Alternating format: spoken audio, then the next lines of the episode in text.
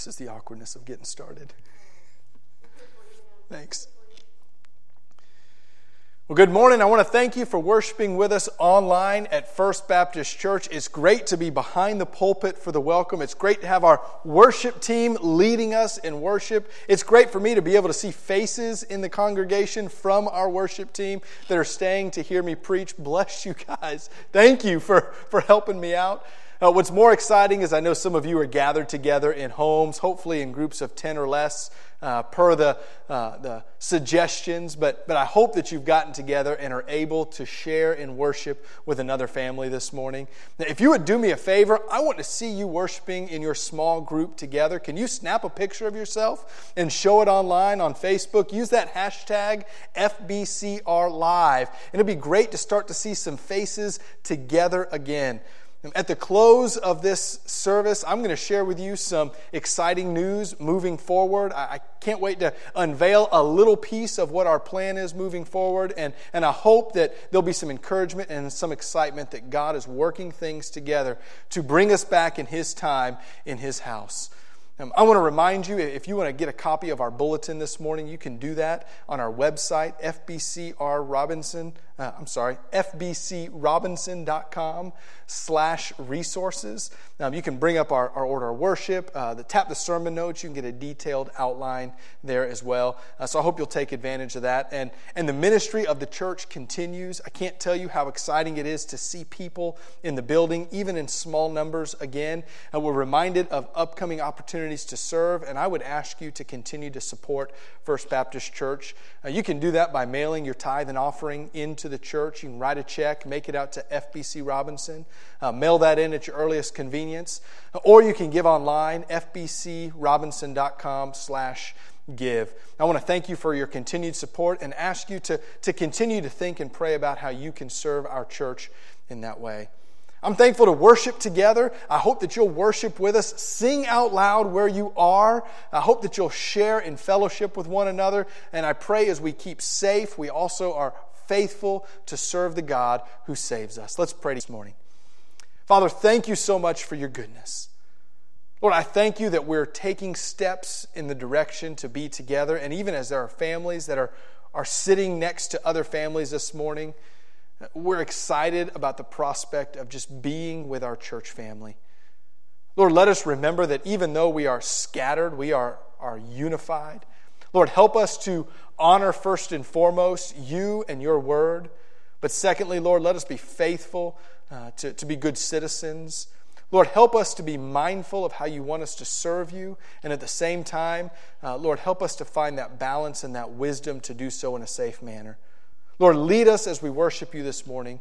Uh, be in our living rooms, be in our, our families, be in, in our presence, God, and let us serve you, worship you, study your word, fellowship together. It's in your name we pray.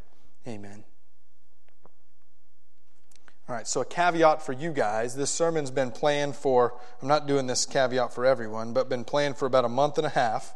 Um, so um, just know that um, uh, when I preached it in my basement earlier today, I was slinging sweat, and I'm normally toned down when there's a camera in front of me, but um, we're going to be looking at the balance between obeying the government and obeying God's word. And so uh, I'm a little nervous to have people, quite honestly, uh, in the presence. Uh, but, um, uh, anyways, that's my, my caveat that you can cut that part out. That's the blooper reel. So. Oh, get my notes pulled up here. Man, you were quick. I didn't even get to start preaching yet. How, how many burgers did you bring?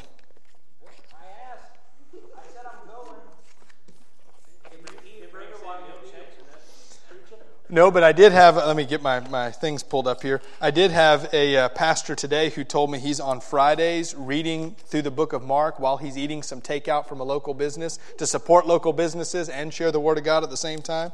I thought that was a weird thing to do, quite honestly, but hey, I could do it. I could eat a burger. I need, uh, I need one more offer an envelope here. That'll work. You guys have no idea what it's like when there's an empty congregation and I'm trying to get everything together and how many times I start and I stop? Yes, I do. You, you see the unedited version. Oh, come on, Hebrews. Where are you at, Hebrews?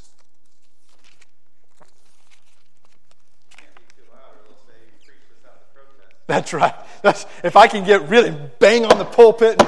Um, all right, here we go. Whew. Is it hot in here? It's hot. It's hot. You got long sleeves on. I do. It was 80 degrees today. Well, if you have your Bible, and I hope you do, we're going to be a couple of places this morning. We're going to be in Romans chapter 13 and in Hebrews chapter 10. Now, all of the verses that we'll be sharing will be on the screen. You can also follow along in your copy of God's Word, or if you pull up our digital bulletin, you can tap on those sermon notes and you can see those scriptures in front of you as well. The, the title of this morning's message is God is in Control. God is in control of all things. And so this morning, as we look at God's control over, over our lives, we're going to look at how God is moving throughout our current situation. If you're watching this live this morning, you're going to find this incredibly applicable to our situation. As you're studying the Word of God with me this morning, I hope that you'll sit in the midst of a pandemic and say, Lord, how do you want me to apply this? But let me tell you, the truths of Scripture apply also a year from now or 10 years from now. And if you're going back in the archives and you're watching this message, you may not be in the middle of a pandemic. You may not have some of the same fears, but God's Word is going to teach us and remind us that He is in control. So I want to start by asking uh, since we are in 2020, we are in the midst of a pandemic, how is your stay at home going? How are you doing sheltering in place? Are you itching to get out? Have you found yourself a lot of extra time on your hands? I want to share with you a little bit about how my, how my stay at home has been. Uh, I've kept extremely busy. Uh, I've dealt with the transition of a two year old who was a sweet two year old to a terrible two year old in the midst of a pandemic. Uh, my girls have been angels, of course, for the most part. Uh, we, have, we have enjoyed extra time together, and only about seven, eight, nine hundred times have I heard, I love you, Dad, but I'm sick of you. So uh, my stay at home has been, well, I'm, I'm ready to get out. I want to share with you another little bit about how my stay at home has been. Um, I have learned that a party-sized bag of peanut M&Ms has 439 peanut M&Ms in the bag. I don't know if you knew that or not. Um, if you've got some extra time on your hand, you can give it a shot. There are uh, surprisingly only 36 orange in the entire bag, 39 red, 57 brown, 77 blue, 100 yellow, and 130 green, in case you were wondering. That's how my stay at home has been. I miss people. I'm not an introvert. I miss walking and talking to people at the store. I miss my church family. I'm so thankful to have people that I'm preaching to, our, our praise team, who's, who stayed for some unknown reason to hear a message in person. I miss seeing my family, my church family, and I can't wait until we can worship together. At the same time, it's been an incredibly humbling time, I think, for all of us. It's been some, some questions we've never had to answer before.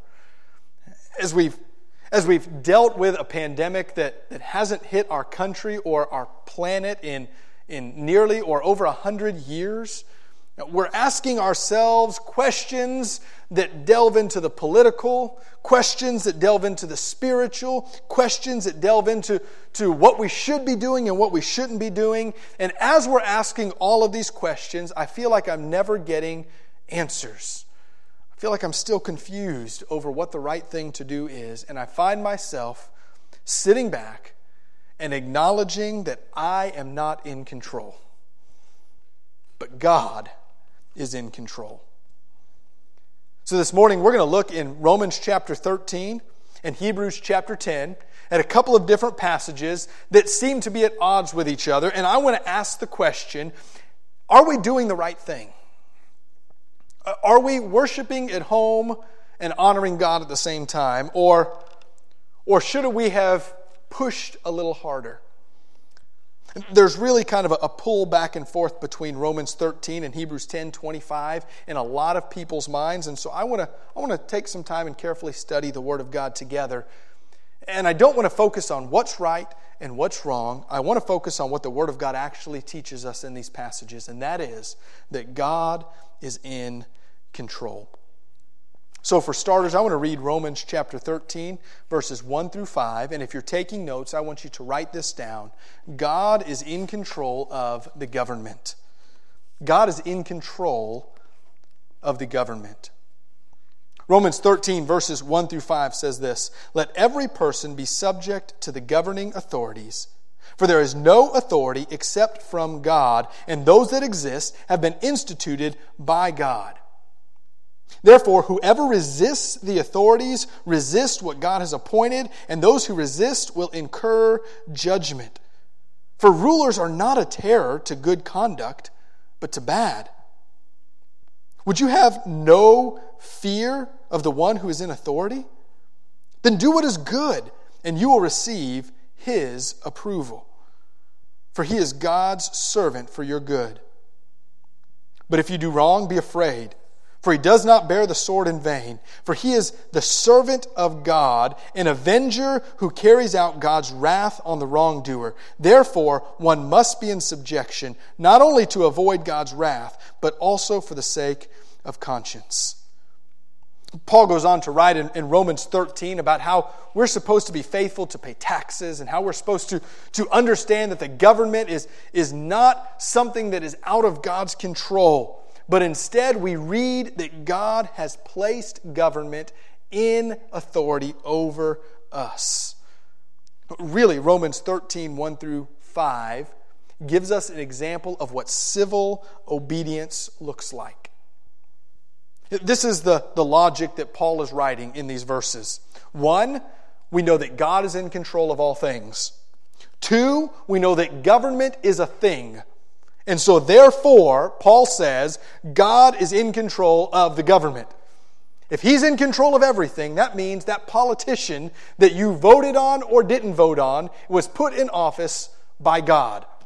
Not by man's vote, not by us casting lots, not by us giving our opinion, although all of those things are important. God ultimately decides. All authority, according to verse 1, is appointed by God, whether you agree with them or whether you disagree with them. Verse 2 gives us a really stern warning. Verse 2 tells us that when we resist authority, we are in fact resisting God. Paul clearly lays out that disobedience to those in authority over us is disobedience to God Himself. So, Romans 13 is a perfect example of what it means to be civilly obedient to the governing authorities. Of course, that raises a question, and an appropriate question, especially now among many of you, and that is Is there a time to be civilly disobedient? Is there a time that we look at our governing authorities and say, Enough? We cannot faithfully obey that. I believe every single one of you believes there's a time that we, we are to disobey what the government says. And uh, I'll tell you why I think that, because every single one of you for the most part, I won't say every one of you, but 99% of my audience is American. And you're thankful that 200 and almost 50 years ago, that we looked at the government as Americans and said, tyranny cannot stand. We're going to fight against and establish our own freedom. And that act of civil disobedience is why we're worshiping in a free country of America today. There's a time and a place, and we know this. So, I'm going to talk briefly about what civil disobedience looks like and where that time and place is. We're not going to turn there for time's sake, but, but write down, if you will, Daniel chapter 3, verses 17 and 18. And so, as you're turning there and reading there, really the entire book of Daniel, and especially chapter 3, gives us a, a great example of civil disobedience. The context of Daniel chapter 3 is three young men, Shadrach, Meshach, and Abednego, who are taken captive and told, You must worship this idol. And they understand that God has called them to worship Him alone. So even though their government is specifically saying bow down and worship, they look at King Nebuchadnezzar and they say, We will not bow down. There's nothing you can do that will make us bend our knee. Notice that God is in control when the government is working for our good, but God is still in control when the government is working against us. Just because our authorities may ask us to violate His word does not mean that God is surprised or taken back. God is still in control. So, when is it appropriate for us to be like Shadrach, Meshach, and Abednego? When is it appropriate for us to say, I will not follow your law? And the first principle is that we have to only be civilly disobedient when it violates God's clear command in Scripture. I have said from the very beginning if they ever look and say, we cannot worship as a church specifically because we're a church, and they take away the freedom to worship the way God has called us to worship, just our worship, without applying it as a blanket statement to all groups, I will be the first one to call over to the jail and say, just so you know, we're going to worship. I've teased with the other pastors. They can do whatever they want, but I'm a little fearful because we're closest in proximity to where that jail cell is. When our governing authorities tell us not to obey God's word, we must, like Shadrach, Meshach, and Abednego, look those governing authorities in the eye and say, We will not cave, we will not bow. There's something very important to recognize about these three young men. The second principle of civil disobedience is not only that we will stand when the, the authority makes us violate God's command, but we will willingly accept whatever consequences come. Notice Shadrach, Meshach, and Abednego did not say, You're not throwing me in that fire. They looked at the king and said, Even if God chooses not to save us, you can throw us into the fire because we won't bow. I think of Paul in the New Testament. I think of Peter and the apostles as they're preaching God's word, and over and over and over again, when they're told, Don't preach the gospel. They over and over and over again defy authority and say, We can't help but share what God has put on our hearts. And they preach with passion, and immediately they're thrown into jail. And what do they do in jail? They don't petition for a lawyer to try to get out. They praise God in the midst of the jail. This is the consequence you've given me, Lord. If I'm going to be civilly disobedient, I will take whatever consequence comes my way. There's a time and a place for civil disobedience. And when that time comes, when we're violating God's word, we must refuse to bow, refuse to cave, and be willing to accept whatever consequences comes with that. Faithfully, peacefully, and praisefully. Our second passage reminds us and helps us answer the question are we in a time now of civil disobedience? Should we be in a time now of civil disobedience. And if you're taking notes, I want you to write this second point down. God is in control of our church. He certainly is in control of our government, but that does not mean that in our time of worshiping separately, He's not still in control of our church body. And you can write next to that if you want. God is in control of First Baptist Church of Robinson, Illinois. Be as specific as you want. God is not surprised by this pandemic. I want to read Hebrews 10 25 together. And I want to look at this command to meet together. I think it's an important command and one that, that we need to have a clear understanding of what it means and what it says. Hebrews 10 25 says this Not neglecting to meet together, as is the habit of some but encouraging one another, and all the more as you see the day drawing near. There's a phrase we need to, to pay very close attention to not neglecting meeting together. Can I tell you? It is a twist of Scripture to try to say that does not mean physically. That's exactly what the writer of Hebrews is saying. Don't neglect physically being together. That's why we have said for a long time YouTube is a lousy church. However, The question then becomes if we don't physically meet together, is it a sin? And the answer is definitely yes in many circumstances, but is it always a sin in every circumstance? And so I start thinking about this. How about nursing home residents who cannot get out? They can't physically be with their church. Are they in sin because they're not physically meeting together? Or how about someone in prison who comes to know the Lord and they're going to be there for a long time and they can't physically worship with another body of believers? Does that mean that they are in sin because they are not meeting physically together? Let me make this personal for your instance. What if you are sick? What if you're ill and we start to meet together again? I'm going to go ahead and tell you when we do, I'm going to ask you not to come to church and physically be with us. Are you in sin? How about when you're on vacation? You may pop into another church, but you're not part of your church body. Are you in sin because on a Sunday morning you're driving instead of worshiping? How about this one? Is one service more important than another? If you don't come on Wednesday night, are you in sin because the church is meeting and you're not physically present? I think in all of these circumstances, we would shake our head and say, no, of course not.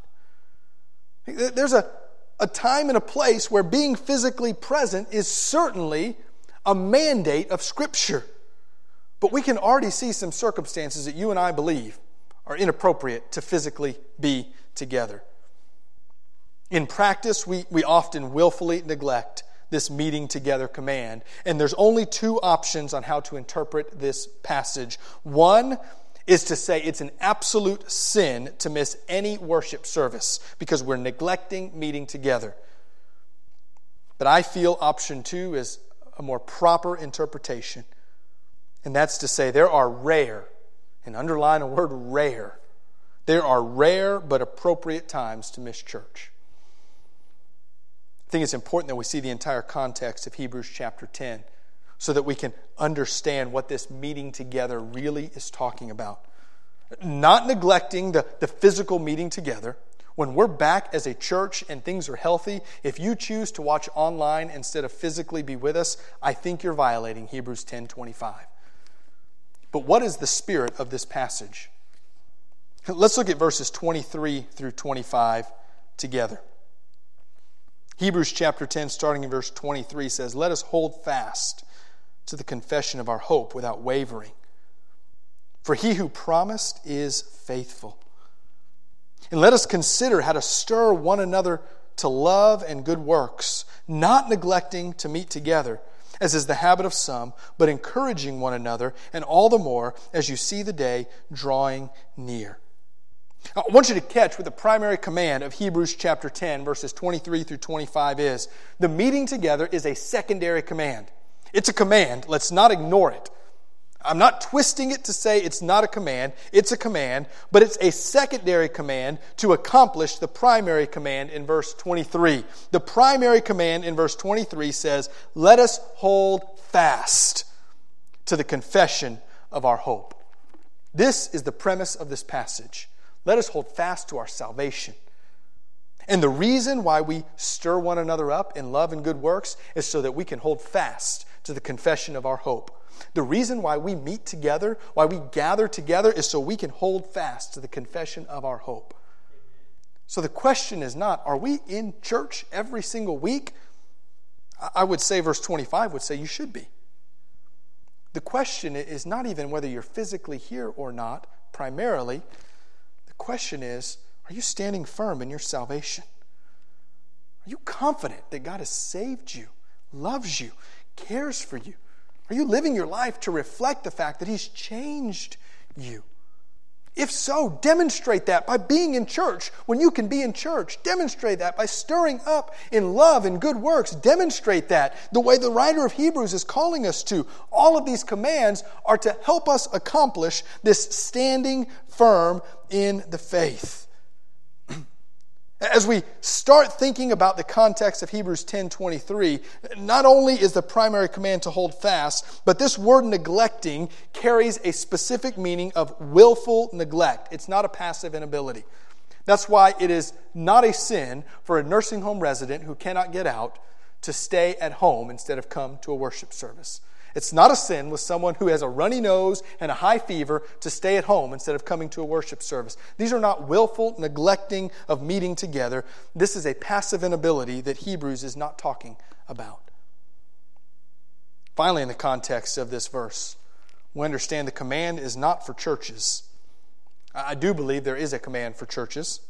I believe we should meet together, and I think the the example all throughout Scripture is that a church should organize in such a way that people can come to worship, to take the ordinances, to fellowship and break bread, to pray, to spend time in the Word. These are, these are examples all through the New Testament of what a church should be. But Hebrews 10 25, eh, 23 through 25 is written to people, not organizations. This isn't a, a chapter that's telling us make sure you have worship services. It's telling us make sure when there are worship services, you're there.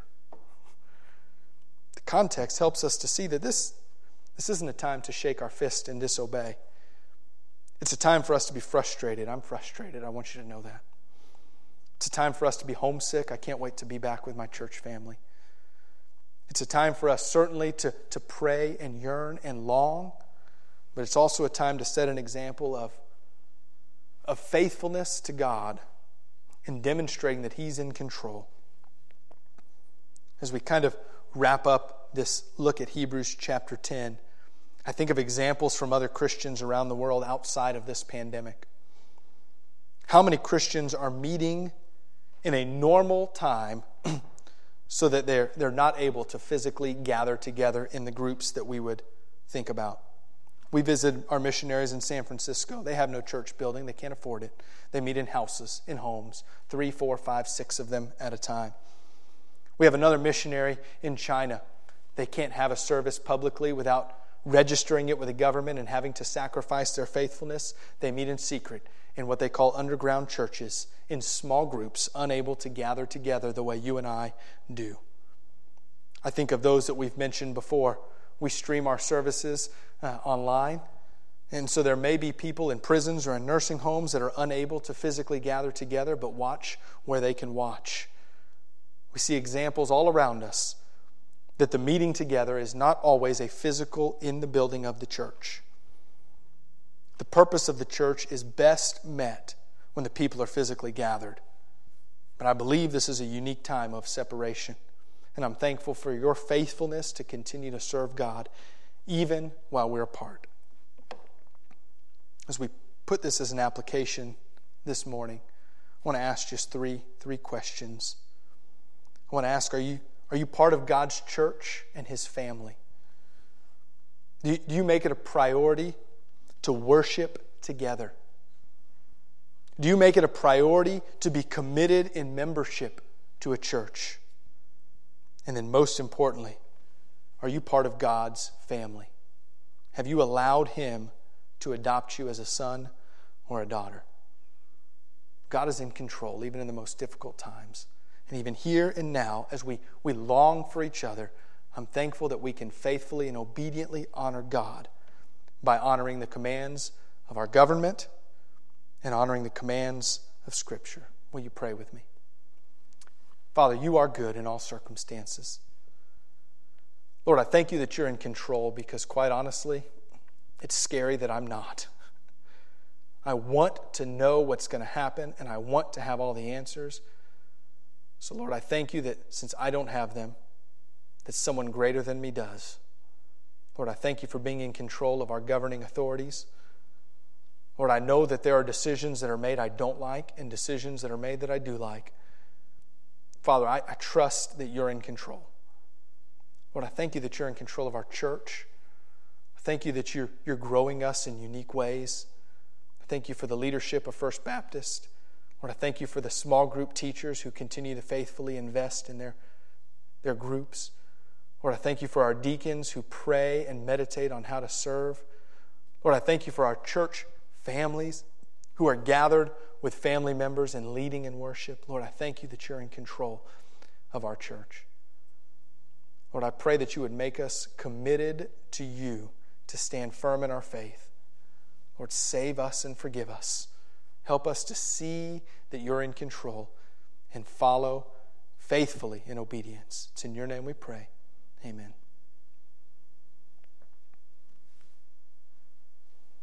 I'm going to come down front. If anybody wants to come forward and pray with me, I would love to.